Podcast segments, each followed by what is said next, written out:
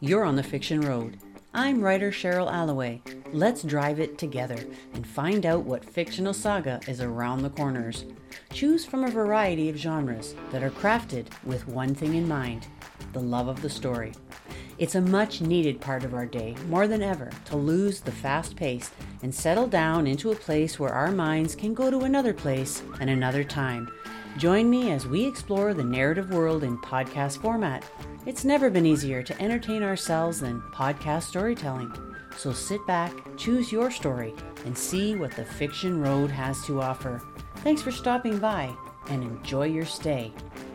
The Fiction Road is powered by Anchor by Spotify. Music is provided by Pixabay.com.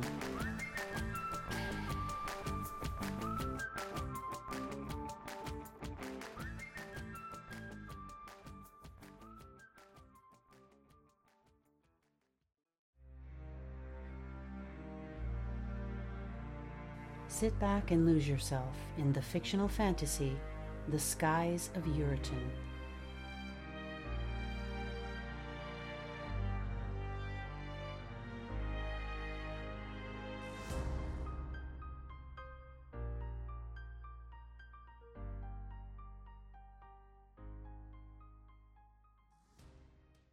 Keo stood pensively, with his long grey beard touching the stone floor of his castle chambers.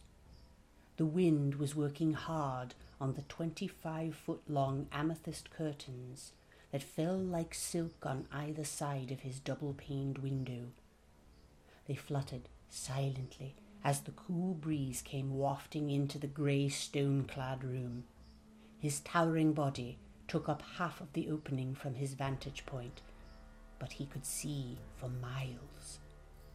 As Keo gazed out onto the green and lavender fields of the land, he whispered in a low baritone voice to himself as he stroked his beard with his long wooden fingers.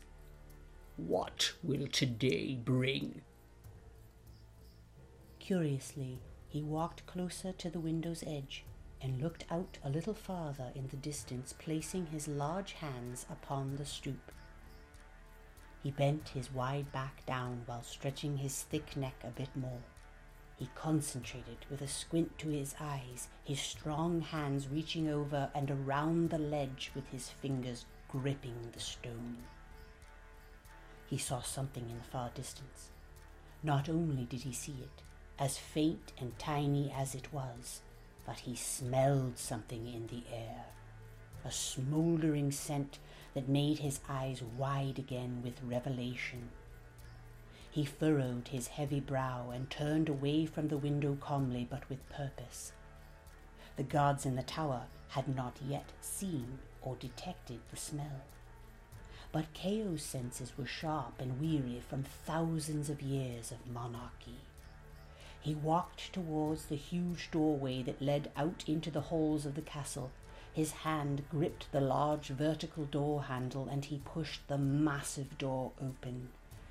He was known as Keo the Tall, his royal majesty of Erutan, which had existed for one purpose to protect the planet.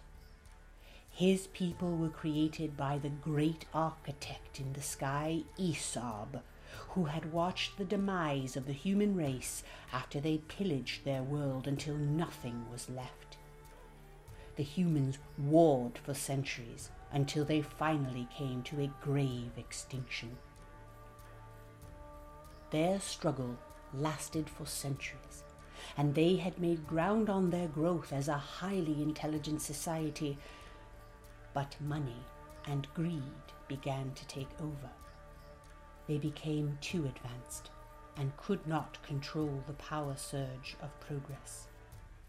They had laid claim to two other planets over time, inhabiting them and mining the resources, developing cures for disease and drawing out minerals that brought millions of dollars to their pockets. But on every planet, however, they turned to greed, and this led to war that over time was uncontrollable as it enveloped the planet. Evil fed off of the human urge to succeed and advance. The great architect was devastated by the actions of the first higher intelligence, but he knew that a greater society could be created, one that would be stronger and become guardians of the one planet he cherished the most. He wept for his beautiful humans and grieved his unsuccessful creation, but he was restless to try and create the planet's new civilization. He took away modern thinking and reversed life back to a simpler time. The plants and animals were left untouched as they had committed no crime and over time were left in peace alone. But they would evolve from the ancient beings they once were into a vast array of creatures unlike any before. Still, Esob left the planet without higher intelligence. He needed time to decide on how they should exist. He knew they must be deeply attached to the planet this time, the landscapes healed over many years, and the planet was a new place once again. Its beauty was unmatched in the universe, and Esob was hopeful once more. On the day of the annual eclipse, when Nous and Noom joined together within the sky, Esob told them that he was ready to place a guardian upon the planet the great bodies of light and darkness were pleased. The very first of Esob's new society was Keo. After he was content with his creation, he gave Keo more beings like himself, and they began to flourish. The people of Erutan were known as the Surts. They were half human soul and half tree people, and thus Keo the Tall himself stood twelve feet tall. Females stood at nine feet tall, wearing light green woven gowns with leaves sewn together in beautiful diagonal patterns falling midway to their wooden shins, and were tied with golden sashes that hung down in the front. There were flowers and vines on their heads, and they cared for the children as if they were treasures. Their hearts were pure, and their souls were as gentle as the white butterflies that graced the branches of their massive treetop homes, which were built by simply bending down the top branches of the massive trees to create a domed domicile. They would never cut down nor harm the trees, as they were their ancestors, ancient and beautiful. The treetop homes were joined by the largest of the branches amongst the trees, some of them four feet in diameter, to take the weight of the huge surts. They hung jars of fireflies in the branches at night and built massive staircases out of rough stone that led up to each family's home in the trees. It was an immense forest of ancient redwood trees that lay before the king's castle Keo had chosen a royal home that was more human in nature and fashioned after the great castles of the medieval ancient times of the first beings. It was to protect and to instill a sense of awe to any enemies. Keo chose the castle from the stories Esob told him of the humans and their history. He had been given all knowledge of the first races and their lives on the planet. It was Esob's hope that Keo and his people would learn from this and not repeat the mistakes that the humans had made. The male Surts of Erutan stood just short of Keo's height. They wore darker green tunics and trousers that reached their knotted knees. On their heads they had moss of various greens and browns as they aged. The moss would turn silver as the years went by. On all Surt legs were there rings of life. Keo had thousands of rings running down the length of his legs. When he walked, he creaked with every step. They walked as if on stilts with long gaits and swaying arms. Their hands were long and fingers strong with knots at the joints. The men had bright blue eyes compared to the females, whose eyes were dark brown. When male Surts were of age, they could choose to be a farmer or a soldier. Both were equally important to the Erutan society, and so there was no judgment toward anyone who wished to do either. It was easy for some to decide. Most males followed what their father and their grandfather had chosen, keeping an even ratio of the two disciplines. As families grew, new spirits were born within each Surt child, giving them the purest of hearts. Keo had pledged allegiance to his Creator for as long as he lived. For even though the Surt people were half tree, they were not above death itself. Aesop knew that to have a truly healthy society, its inhabitants had to go through the cycles of life and death, as did all other creatures in existence.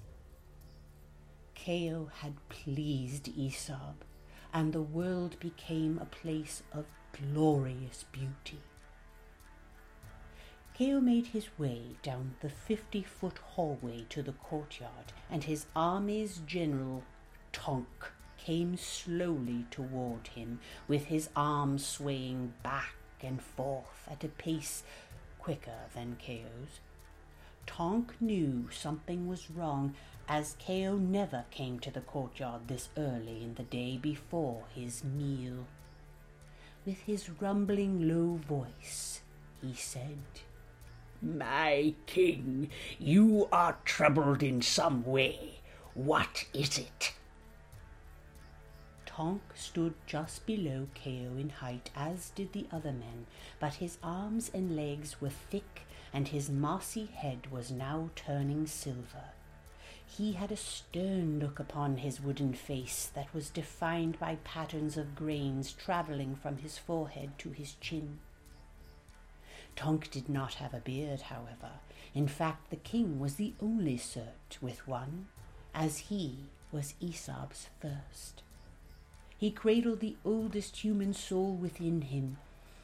Keo answered Tonk. I am not troubled yet, my friend, but I feel as though something has been watching the walls from the far distance. Send a few men to check the area. Yes, my lord. Tonk's long gait took him back to the stone clad hallway as he braced his sword by his side. There was a small movement of the ground when a Surt walked, their feet were made of splayed roots in the shape of human feet, and their grand weight made the floor or ground beneath them shudder ever so slightly. Keo's castle sat hundreds of feet above the grey stone wall of Eternog, built by the Surt people to protect its inhabitants. The walls enclosed Erutan for over 1,000 miles in every direction. The rest of the world was left untouched and allowed to evolve on its own. Along with that came many different societies, just as it did with the humans. Most were good in their hearts, but evil always found itself back into Aesop's world, it was the one thing that he could never defeat or contain. Keo prayed to Aesop that the Surts would not falter as the humans had. Aesop missed the innocence of the first humans and the intelligence of those who developed the world to be a place of communication, invention, and inspiration. Alas, the everlasting power of evil was always a threat to Aesop's dream.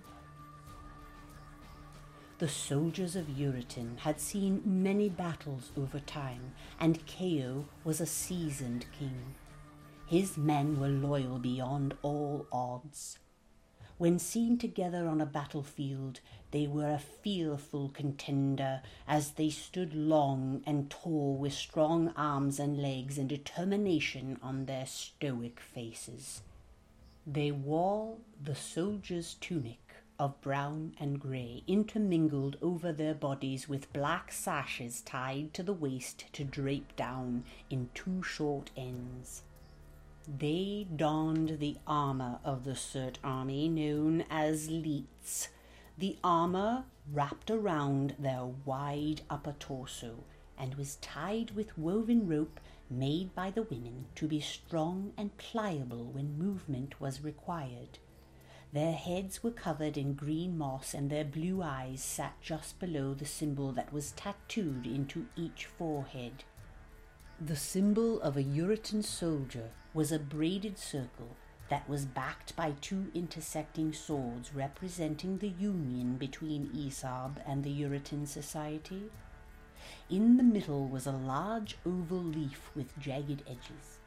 They received this tattoo when they turned 500 years old and made the selection of soldier as their calling.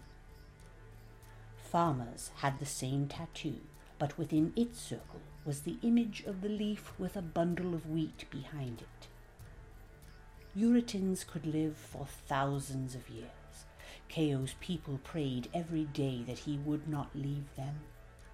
He was their beloved leader, and it was he who guided them to a peaceful and productive life. The Erutans had many smaller allies that lived outside the walls of Etenag. The world had seen many creatures evolve and find life on the new planet. The clan of Ritar was one of Keo's most trusted allies. The Ritars were water dwellers who existed within the water itself as heavenly entities. They were not seen unless called upon. The leader of the Ritars was known as Ekel. Keo instructed a small group to travel to Ekel's habitat 30 miles away and request his assistance to fight the enemy he knew was coming. It would not take them time at all with their long running strides. While he was not certain what he was up against, Keo's eyes told him something was watching from afar. He sent a message to Ekel, explaining his concern. He hoped it would not be long before his liquid friend would make his way with his army up the rivers and streams to lay rest in the lake of Ilub. It sat just outside the walls of Erutan, and its streams and rivers fed the farmers' fields. The area had been swept for miles around the walls, and there seemed to be no immediate threat. But Keo could smell his nemesis on the wind. It was a rancid and thick odor. He did not wish to create unnecessary fear, and knew that it would be at least two days if the enemy showed themselves. The king went out amongst the people and greeted the merchants in the market that ran for a mile through the centre of Erutan.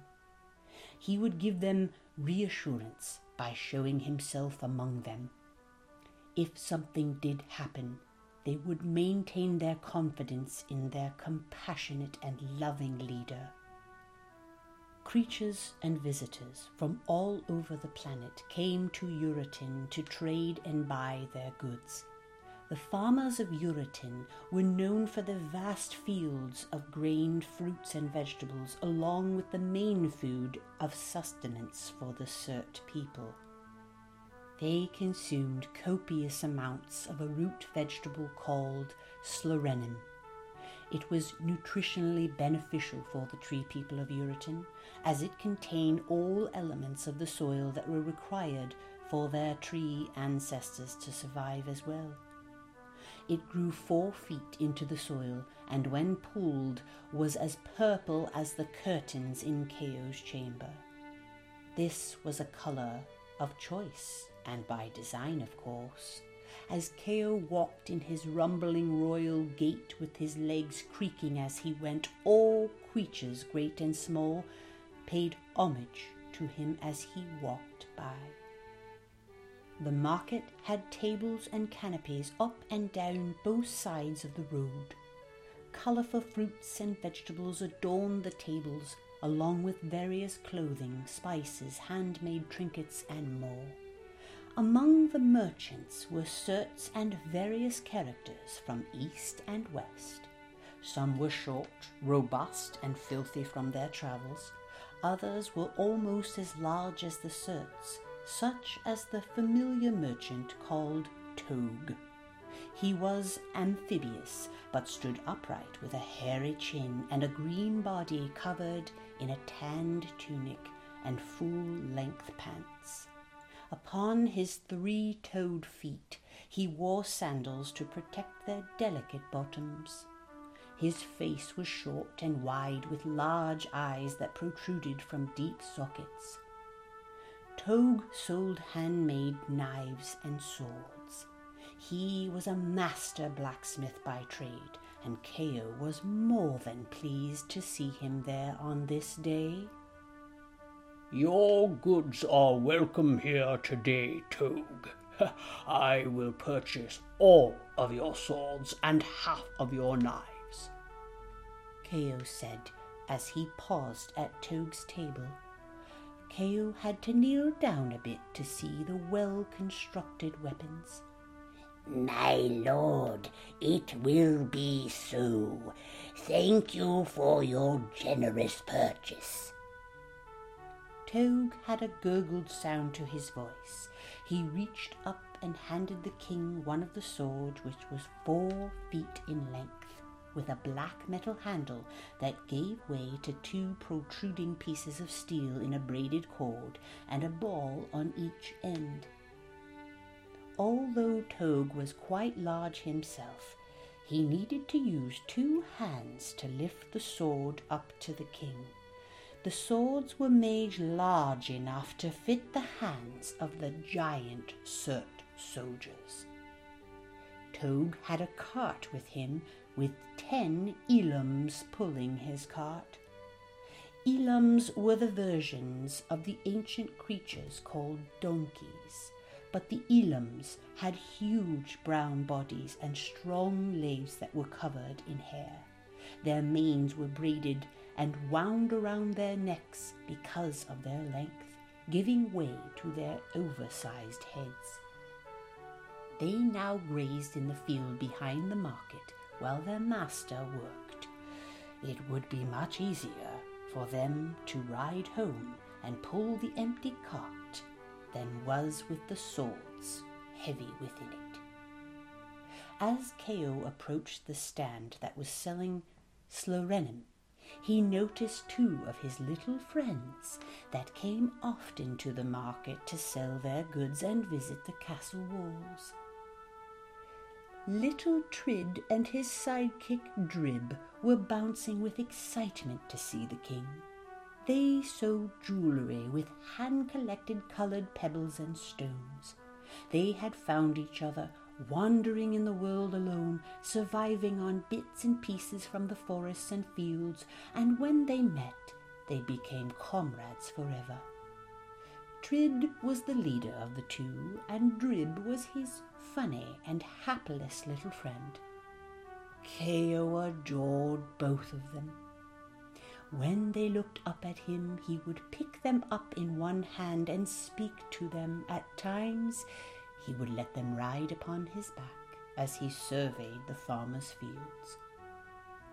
Once they sat high on Keo's shoulders while the wind almost blew them off. They sat gripping the king's wooden back and smiled from ear to ear as he placed his large hand over them now and then when the wind became too strong.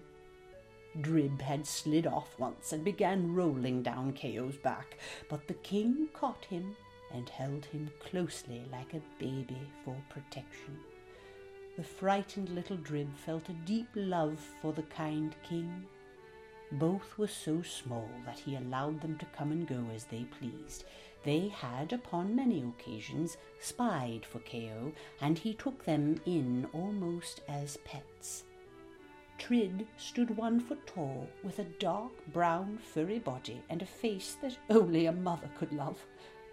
He had long feathery tail that he wrapped around himself at night for warmth. He would use it to push down into beehives that had fallen off of trees to get the silky sweet nectar. He had paws like a squirrel and black eyes that gave way to bushy eyebrows. Drib was quite crooked and odd looking to say the least, standing just as tall as Trid. His little hairless body was decorated with spots of brown and black. His tiny feet and hands were not unlike the ancient creature known as a monkey. He had no tail, but a stump that stuck out two inches from his lower spine. He had one tuft of hair upon his head that was white and fell down his back. His eyes were bright green and his teeth were as rotten as could be. But the king saw value in his little friends as he moved on. They were still jumping up and down as his huge feet made the ground under them wiggle. I hope you sell much today, my little friends, he said as he turned to leave, grasping his long beard to ensure it fell in front of him once again as he walked. The market was bursting with activity. Many of the Surt farmers had stands set up and were buying and selling produce as the morning went on. Keo sighed as he walked and saw the innocence in his people. This is what Aesop wanted. But was it in danger yet again? He had heard nothing until the end of the day. His patience had begun to wane, but the soldiers returned that evening with word from Echo and more news about the sighting Keo had had. Keo was sitting upon his huge thorn of stone and moss after eating his meal. The arms were thick marble and the same length as his six foot long arms and hands. The fingers of his left hand gripped the cold stone, and his beard was, as always, laid across his large lap, resting upon the shin of his right leg. He gripped his staff in the other hand just off to the side of the throne's arm. Keo's staff had engravings upon it from the beginnings of the Erutan people. Every battle was carved upon the seven foot driftwood staff, whose girth was five inches in diameter. It was an ancient piece of tree that had been given to Keo by Aesop when he crowned him king of his new world. Keo was majestic and royal with his long face held high. He was a proud king, and his soldiers sauntered respectfully through the huge double doors where he sat calmly. The doors moaned as they opened, and upon their length were circles of copper lined up and down the center of each side. They had extra trim around each edge which held the carved names of every Surt soldier who had died in battle. Among the names was that of the king's brother, Radic. At that moment, Keo missed his brother deeply, but he had to focus on the information the men had brought to him. He blinked slowly and said, Come, do dispense the formalities and tell me what you have for me. The first soldier stood seriously as his determined eyes gazed upon his king. He spoke with clarity in a deep, slow voice.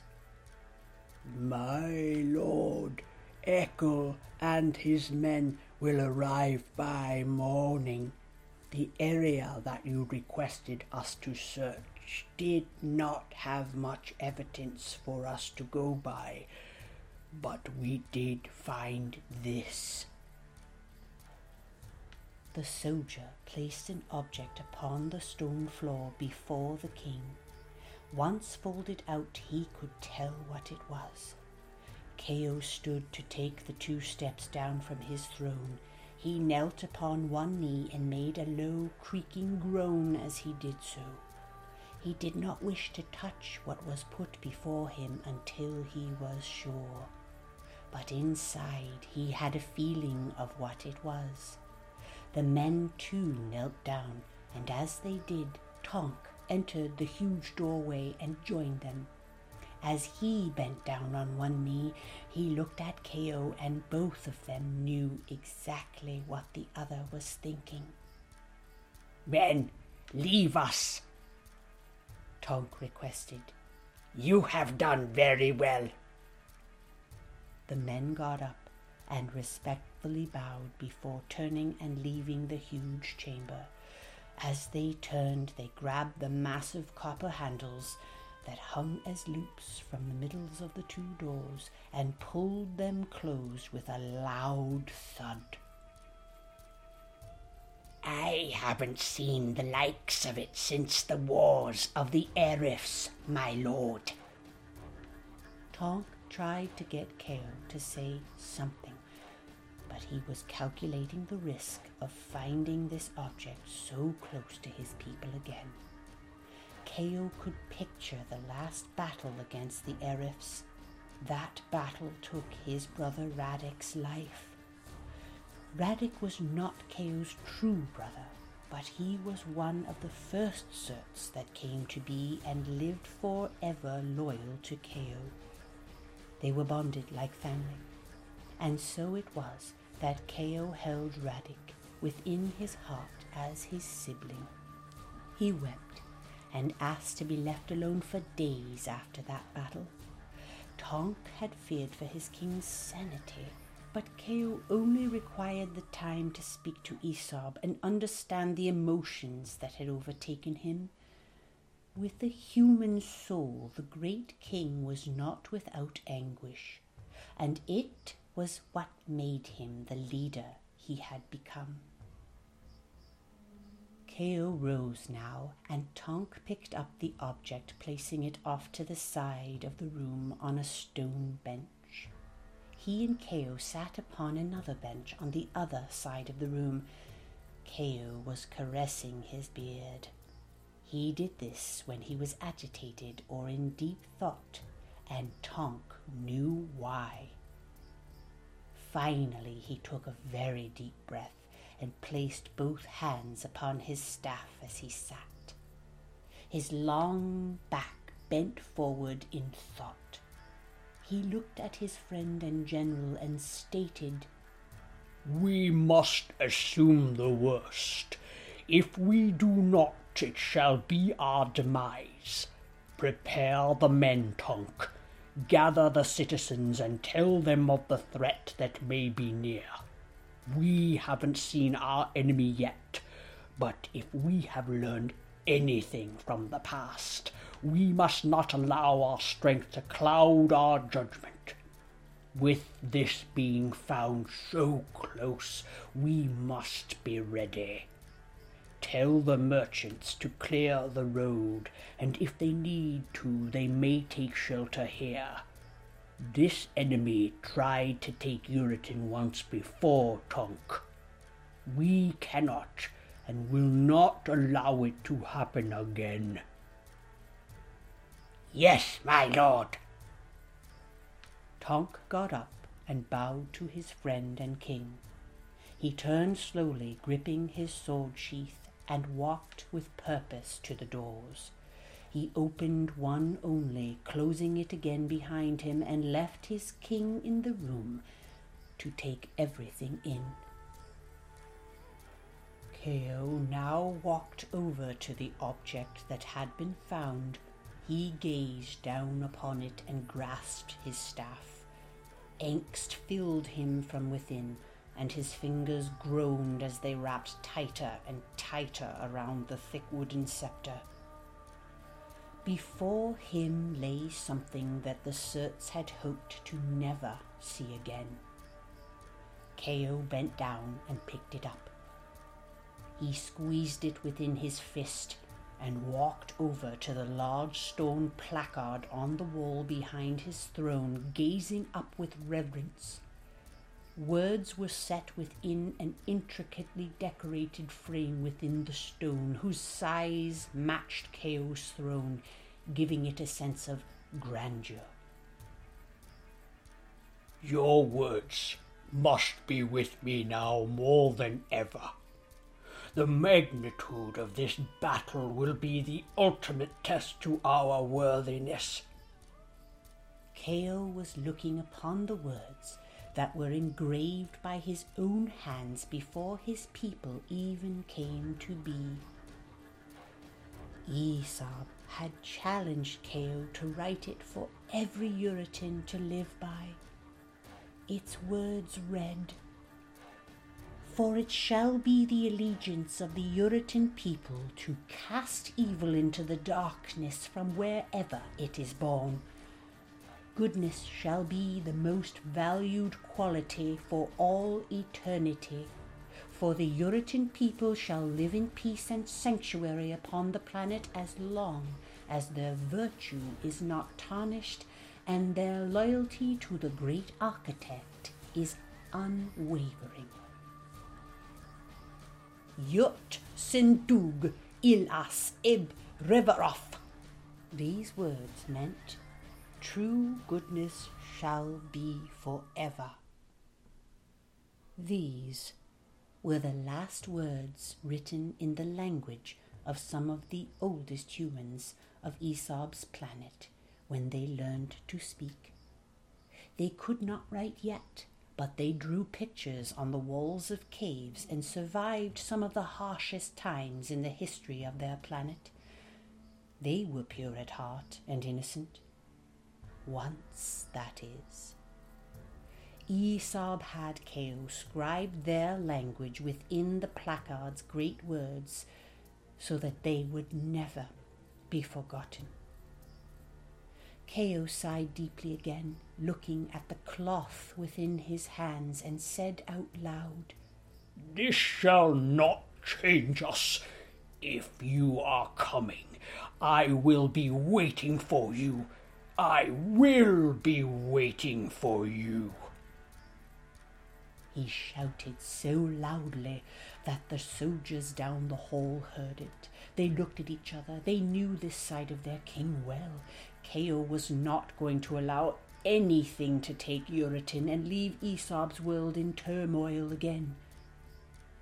The men clutched their swords, looked at each other again, and nodded their heads up and down. They were ready to fight for their king once again. Keo turned to leave the room, and within his hand he held the piece of black cloth. But it was not just any cloth.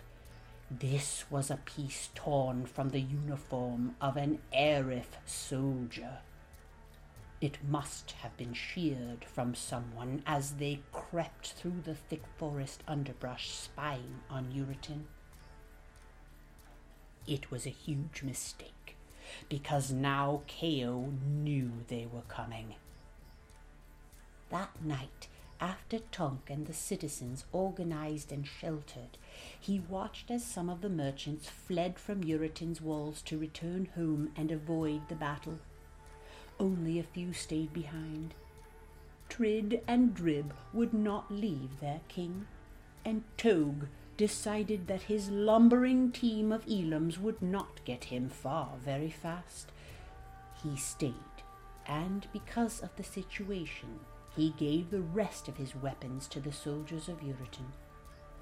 They would do him no good now, and he felt as though he was helping.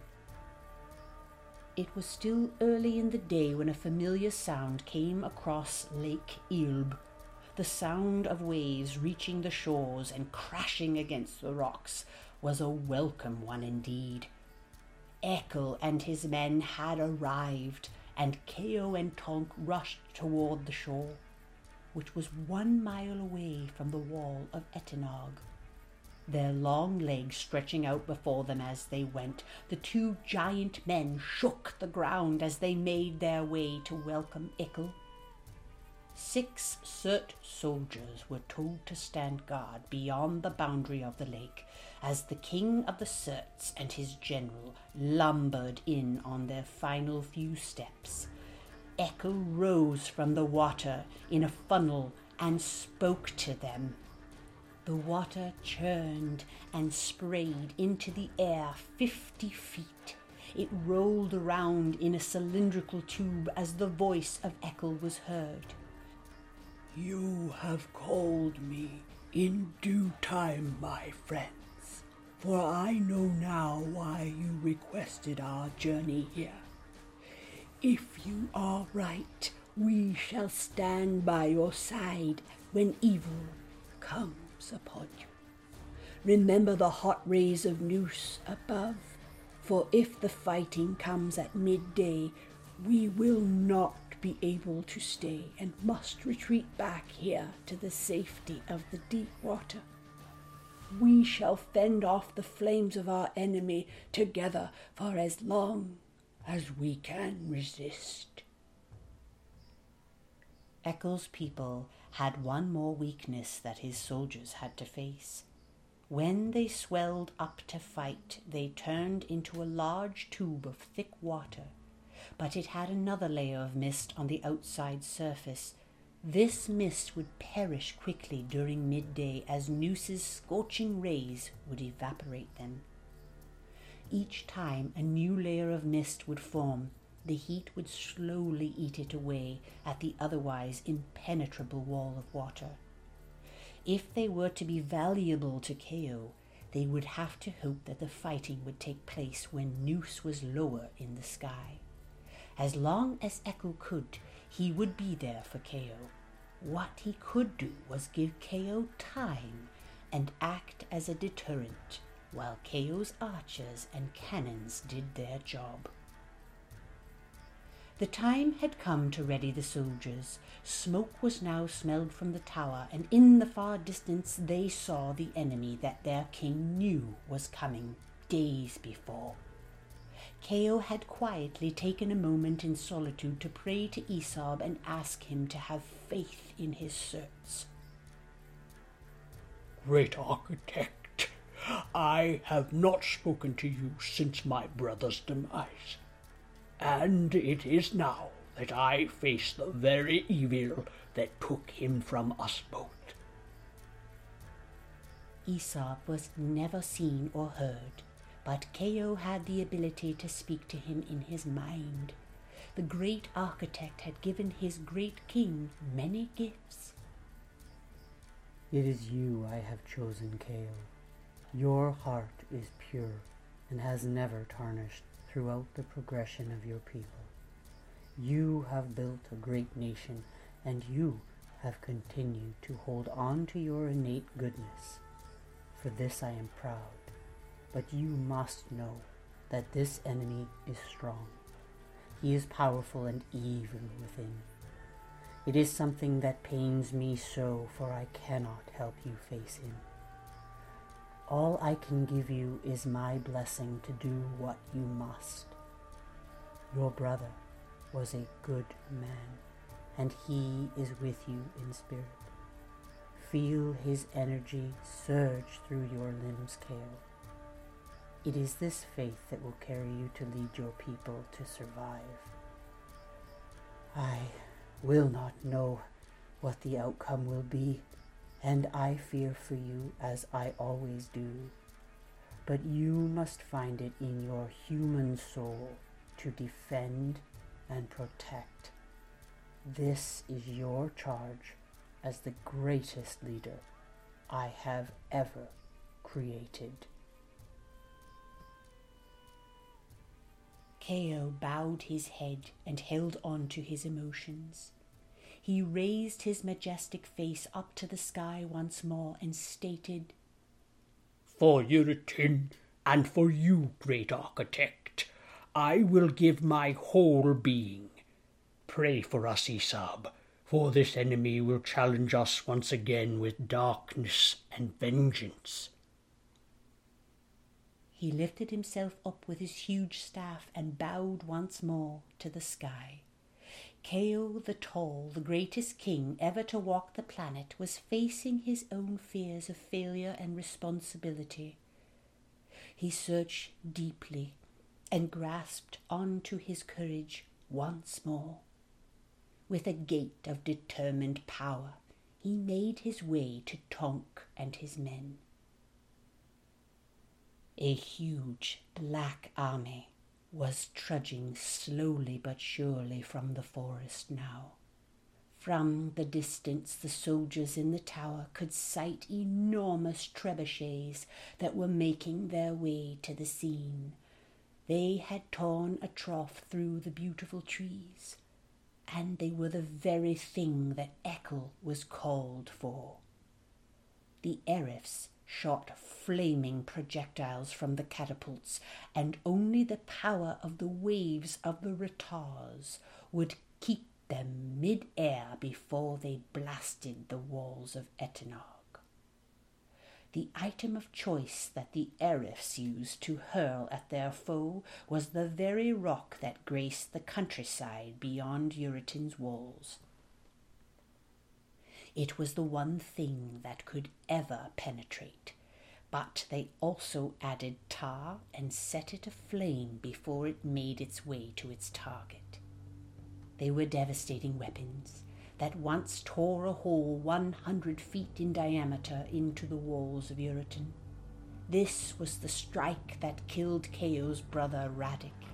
He would not allow this to happen again to send his men out into the field to meet and attempt to stop them would be futile at first. They had to wait and allow them to come into range of their own large artillery. The Erif soldiers were large in numbers, and Kao did not want his men to leave the safety of the walls until they knew what they were up against. It meant bringing the enemy closer. But with Ekel at the ready, Kao prayed that his new alliance would work this time. The last time they had battled the Erifs, it ended in a bloody victory, but left the Erutans badly scarred. The leader of the Erifs stood with a smug, disgusting gaze. This will be the day we take them, he growled to himself. The Erif army was a terrifying sight even to the seasoned warrior. Standing on all fours like an ancient wolf, they could rear up on two legs and use their front ones as arms. They did not have paws, however. Instead, they had hands that were formed by three projecting claws that had sharp nails protruding from the tips. They wore the black uniform that Kao's men had found a sample of, and their bodies were dark brown and bold. Etar's men wore their battle helmets of pewter upon their heads, and their ears stuck out of them in order to hear. Their faces were soulless, and their eyes disappeared into their dark, cold expressions. Their teeth were like that of the wolf as well, and when they were raging during a fight, they were some of the most horrifying creatures on the planet. The great architect in the sky had to watch and do nothing for his creations. It was the law of the universe that when a new planet was given the right to live, its inhabitants had to prove themselves to have the right to survive. This law could not be broken.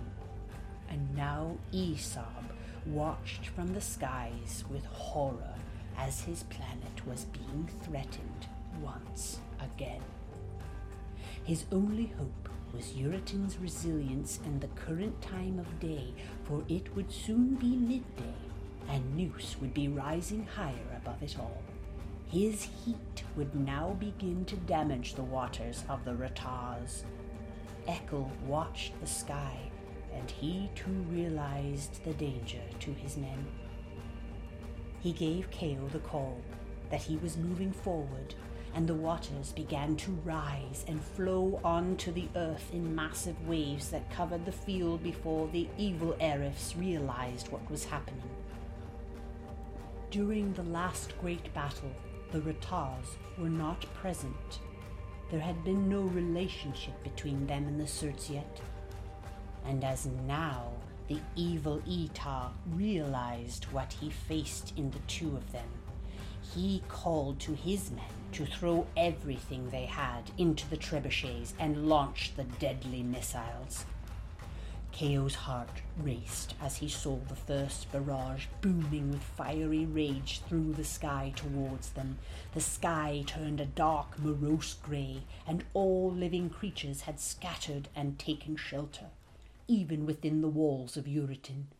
The women and children had taken flight and made it far enough away that they were safe, but they stopped and watched the dark, dusty battle from afar. They cried tears for their soldiers and the farmers who stayed along with the merchants who had volunteered to stand by the king if needed. Tog himself was armed and ready. Little Trid and Drib were staying close by his side. They would be lost in an instant in the chaos of the massive battle.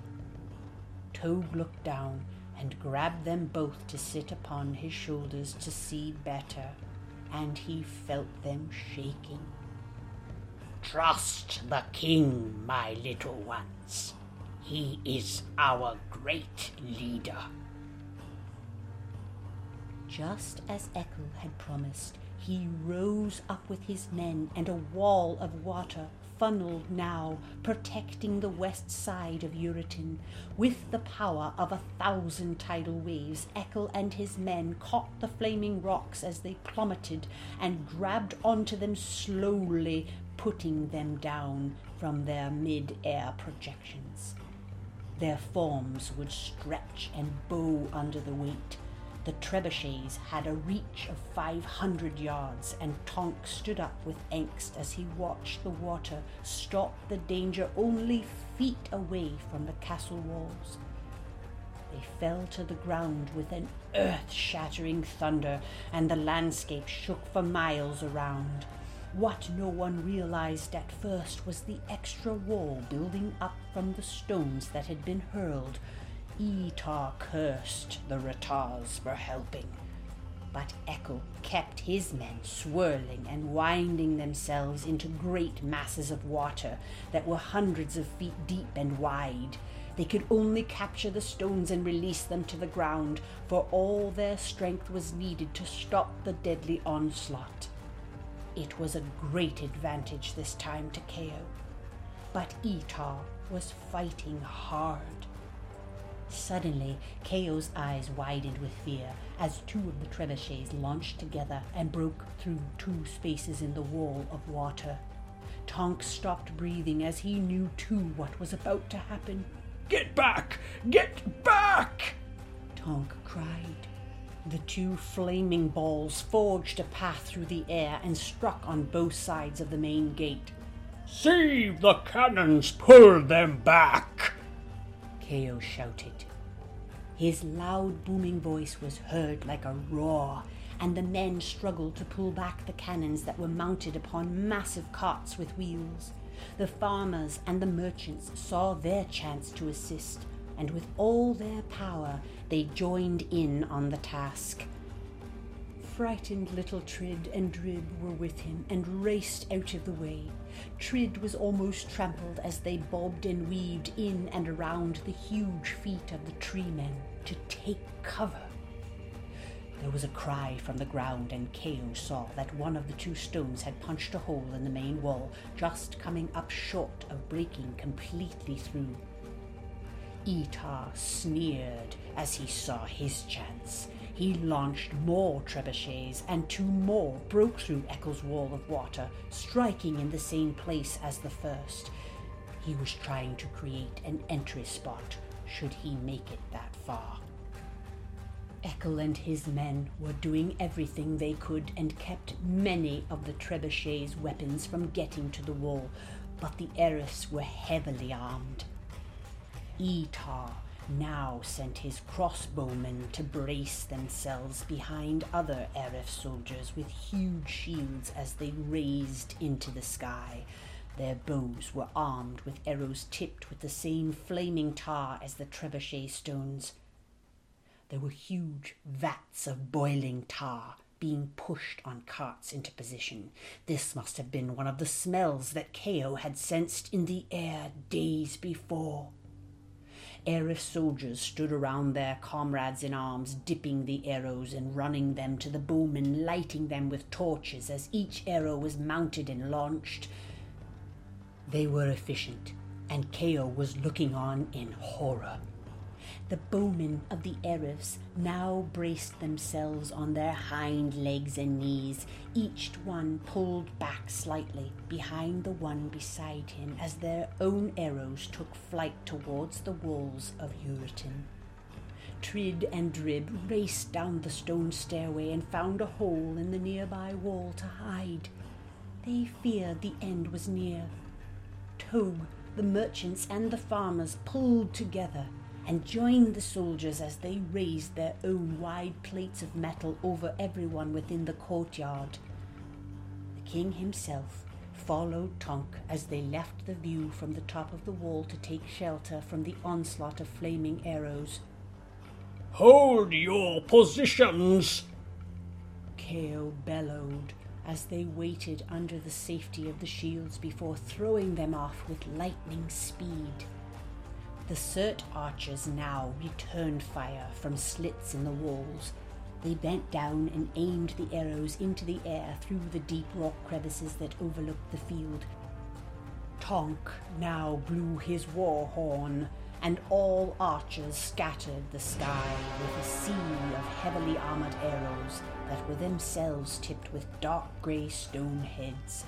As they flew through the air, making their mark, they battered half of the trebuchets and killed many Erifs who were manning them on the ground, but the Arif bowmen were not finished. They scrunched down, guarding their own shields, and took the blows that made dents in their metal over their heads from the Surt arrows. The power of the stone arrows took them by surprise. It was all they could do to keep from being crushed, but they lurched back up screaming and sent another barrage of flaming arrows right back at Erutan. The sound was deafening and frenzied. This second shower hit hard, and Ko was almost a victim as he ducked in and out to maintain a visual on the scene. It was utter chaos. Each side was building momentum, but they were beginning to lose men. Cries came from the Surt women and children as they held each other and watched from a distance. Mother, what is happening? A young girl cried out. She was terrified, and they huddled together, weeping as the women tried to console them. They looked at each other in the eyes and wept with fear. Hold on to me, my little one. Stay calm, my child. There was nothing they could do but watch. Aesop was fearful as he watched from above. Have I failed you again? He remarked quietly to himself. Ekel and his water warriors were finding themselves weakening in the rays of Nous, and they had to withdraw each time the Erif arrows flew to allow for the Surt arrows to pass. They could not rise and fall that quickly in between, but they were still in the way of the Erifs if they decided to forge forward on the ground.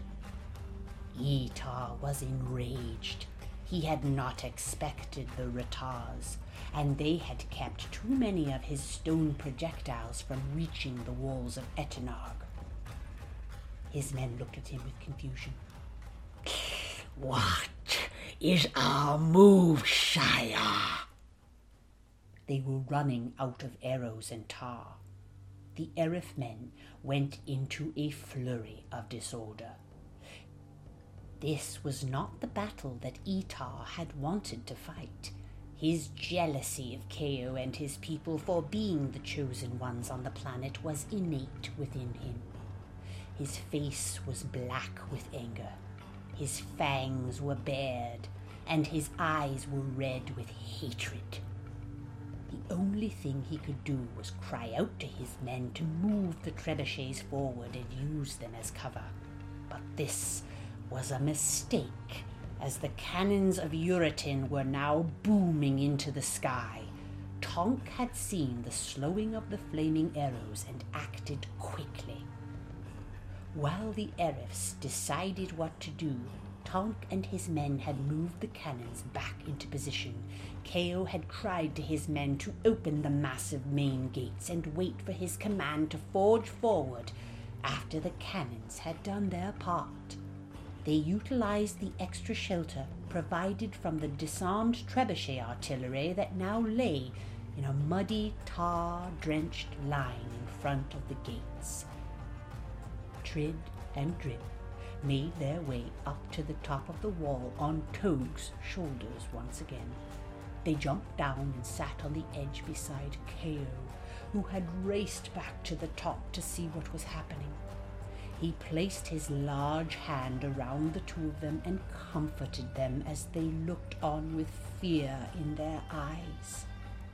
Stay brave, my little ones. They were pressing against each other under Keo's hand. When he released them, they moved down behind the wall and stayed out of the way again. Tonk took his large battle horn and made the call to Etar and his men to let them know that they would not stand down. A loud, thunderous drum floated across the now badly scarred, smoking field. It reached the king of the Erif army, and he glared toward the giant gates of Etenog. Now, as the rays of Nous became too hot for the Ratars, Ekel had to retreat and take his massive wave of protection away from the scene. The deep blue waters were forced down into their normal state and flowed quickly back into the lake. They could do no more to assist. Keo understood and made the next move so as not to give Etar one minute to breathe. The ground where the Ratars had been was muddy, and it was going to be hard for Etar to even think about moving his catapults any closer. He only had a limited number of stones left. Etar was panicking on the inside but exuding confidence on his slimy face. His men would not see his concern if he could help it. To look weak in their eyes was not an option. Within seconds, the Erifs were bombarded with Keo's cannons. At the same time, Etar yelled for his men to shoot back. They could only release ten more flaming stones that reached the site of the wall, but with little time to aim properly, they fell too short, far to the left and right, to even make a hit. They were wasted. Six of them rolled like a train, though, bouncing dangerously over and around the Cert soldiers in waiting, and struck the stone facade of Etenog's walls but they did not breach. Now, as the evil army began to fall even more, Tonk gave the signal for the men on foot to attack. Hundreds of huge Cert soldiers moved in a mass towards the black army of Etar. With a thunderous crash, the two groups met in a swarming sea of swords and battle cries. The Erifs were on all hind legs now, fighting one on one with the Certs. They were easily matched in height. The Cert soldiers were losing some of their men, but once the main corps arrived in full force, Etar looked on in utter loathing of Keo's defense. He was losing, and as Tonk exited the main doors to join his men, he and Etar met eyes. Through the mud, they made a move on each other. The two made no effort to pause and rushed each other head on with a vengeance. Tonk had been by Radek's side when he was killed by the Erif's Trebuchet onslaught before, and he could not escape the image of Keo as he watched his brother die. In slow motion, both Tonk and Etar raged at each other with swords drawn Long, forceful gaits were being matched stride for stride, coming to a powerful muddy peak in the middle of the field. Keo looked down with fear for his friend and made his way to the entrance as well. His men looked on in horror as their king ran with a stride so wide that no one could match him as the mud splashed up around his legs. He reached the fight between Tonk and Etar and threw his own sword upon his enemy. Etar's blade slashed Tonk's leg, and he fell to the ground.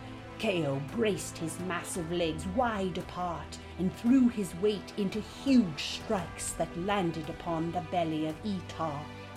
He split him open, and as the blood spilled, Etar went to the ground. For my brother, for my people. Keo shouted so loudly that the fighting seemed to come to a sudden stop. Men from both sides looked at each other to see who would make the next move. Keo's voice was actually felt by some of the fighters within their chest, and instantly the remaining Erifs fled towards the forest, melting into the stand like a cowardly flock of bats into the night. They reverted back to all four limbs on the ground to run faster, leaving. Keo's men shouted in unison.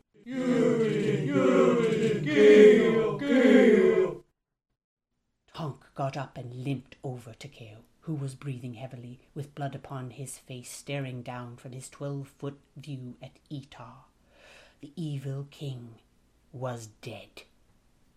His massive body lay before Keo, who promptly turned in the direction of the forest. We cannot allow them to get away. Men, follow me now. This fight is not over. Tonk watched with pain as his king led the men in a roaring mass to chase the remaining Erifs. He could not run with his injury, but got up with the help of some of the farmers who had made their way outside. Keo had told them not to leave the safety of the walls of Etenog unless absolutely necessary. He could not risk anyone else, if at all possible. It took four of them to lift the weight of Tonk's body, but when they finally got him into the castle and he was tended to by the females who had returned with the children, Keo and the men were sighted.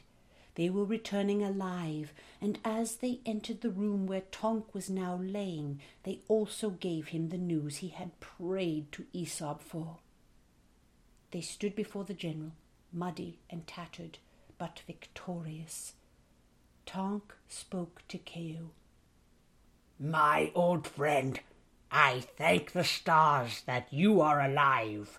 My lord, I wish I had been by your side. Tonk hated it when Keo had to fight without him close by. It was as if he were failing him. But Keo placed his large right hand upon Tonk's dirtied shoulder and answered, Fear not, for tonight Aesop will be at peace, my friend, and so will Erutan. Your bravery did not go unnoticed. As Keo sat down, his huge body creaked and moaned. He took his armor off, and letting it fall upon the floor, he wiped his long textured wooden face, grabbing his beard as he always did, straightening it with strokes of his long fingers.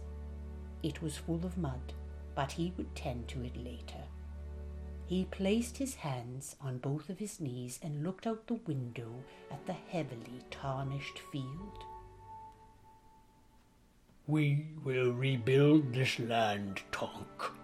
I have not lived my long life to see it end. If the Erifs came to be, more evil may come. We must be given the charge of protecting this place there is something inside of me that aches for peace, but Aesop has told me that we cannot exist without challenges. They keep us thirsty for survival and make us understand the blessings that we have been given. Our children must always be taught this, my friend. The humans tried and lost their way. We must learn from their strife. We must, and we will. Tonk closed his eyes and opened them again. Their blue hue was tinted with red lines, and his face was tattered and dirty. They had defeated the Erifs for good, but now they had to find it in their hearts to go on while they mourned the lives of those they had lost, yet once again. Keo the Tall was a great leader and one that would keep Erutan protected against all odds. Aesop had chosen well. But Tonk knew that Keo would not live forever. They had to plan for the future. For now, sleep and peace was falling over the tree-top dwellings of Erutan and its king's castle. Tonk had assistance getting to his room for rest, and as King Keo sauntered, sore and tired, to his own chambers, he plonked down on his huge bed and lay his weary head upon a soft pillow of heather and grass sealed within a blue cloth casing. As he prepared to pull a blanket over his huge body, he heard a tiny tap at the door. He called for the guest to enter. To his surprise and delight, it was Togue and Trid and Drib in tow. Togue asked graciously if the two little warriors could stay with their king for the night. They were terrified of the Erif's return, and as Keo smiled at their sweet innocence, he said with a paternal voice, Take the rug in front of the fire, my little ones. You are safe with me. Sleep now and be thankful. Trid and Drib wrapped themselves up together within Trid's tail and finally closed their eyes by the flame of the fire. Keo was weary, and as the grey mottled Noom took the place of the bright orange Nous within the sky, the king said goodbye to Togue, who left quietly to find his own bed within the castle for the night. Trid and Drib nestled into the thick rug that lay before the warm, comforting flames. They were very different from those who had besieged the castle walls. The king smiled once more and drifted off to sleep. As he dreamt, Aesop visited him in his dreams and told him that life would not be safe forever. He had done well, but his eyes needed to be wary still. Aesop was very pleased, however, and told Keo that the planet would not exist as it was without him. Keo felt a love and deep pride for his people and his soldiers for standing by his side and working together. This was the society that Aesop had longed for. In the night sky, Noom rose within Keo's tall window now, and as gentle fog rolled past, the Erutan people and their great king fell asleep at peace once again. Thanks for stopping by this stop on the Fiction Road. Please visit again for another story in another time and another place.